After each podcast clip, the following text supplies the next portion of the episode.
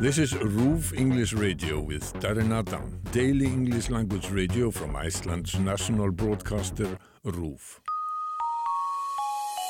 Hello, it's RÚF English Radio. I'm Darren Adam. Thanks very much for your company today. Atli Sigfusson is here with me as we bring you some of the recent news in a simple form of Icelandic. We call this Oiskilith, and of course, we're going to take a look at the story from start to finish and then line by line once again. Atli, hello. Hello there. We are digging into the world of capital city politics today because there's been a mayoral change at the top of the the top of the city, the top of Reykjavik. So as I say, we'll go through this story from from start to finish and then back through it line by line. We start just under the photograph of the former mayor giving the keys to the new mayor. Take it away, Adli. Takk.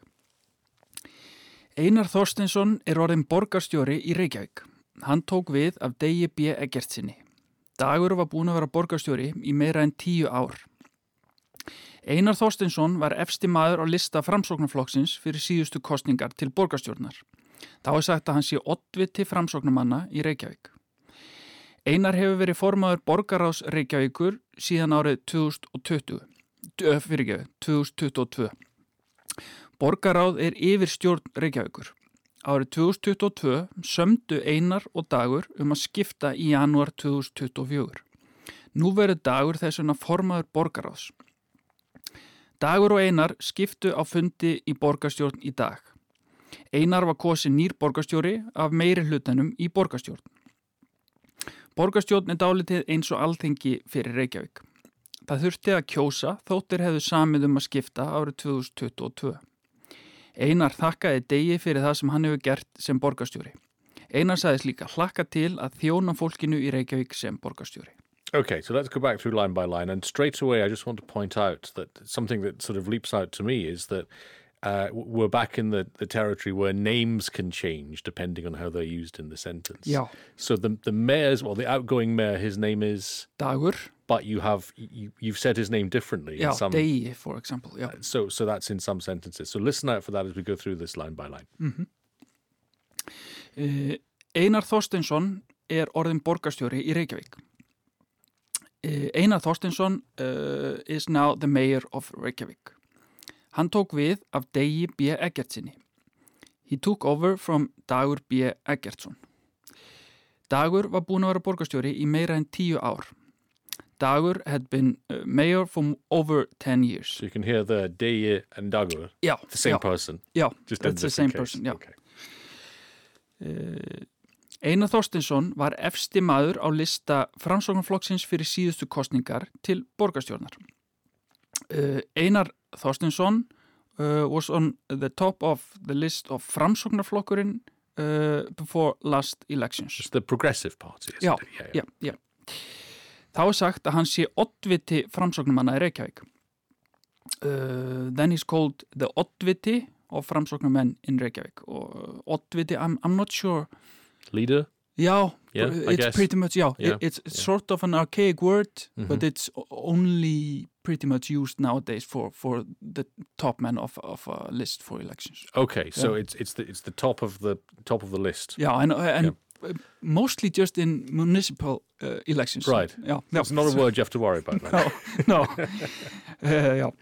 Uh, Einar hefur verið formaður borgarráðs Reykjavíkur síðan árið 2022.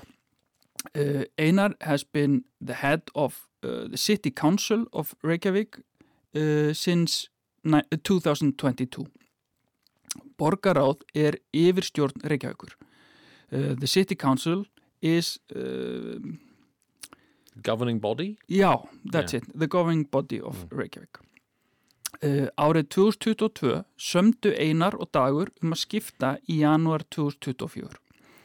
Uh, in 2022, uh, Einar and Dagur made a deal to switch offices in January 2024. Nú verður Dagur þessuna formaður borgarás. That's why, that's why uh, Dagur will now become uh, the head of the city council.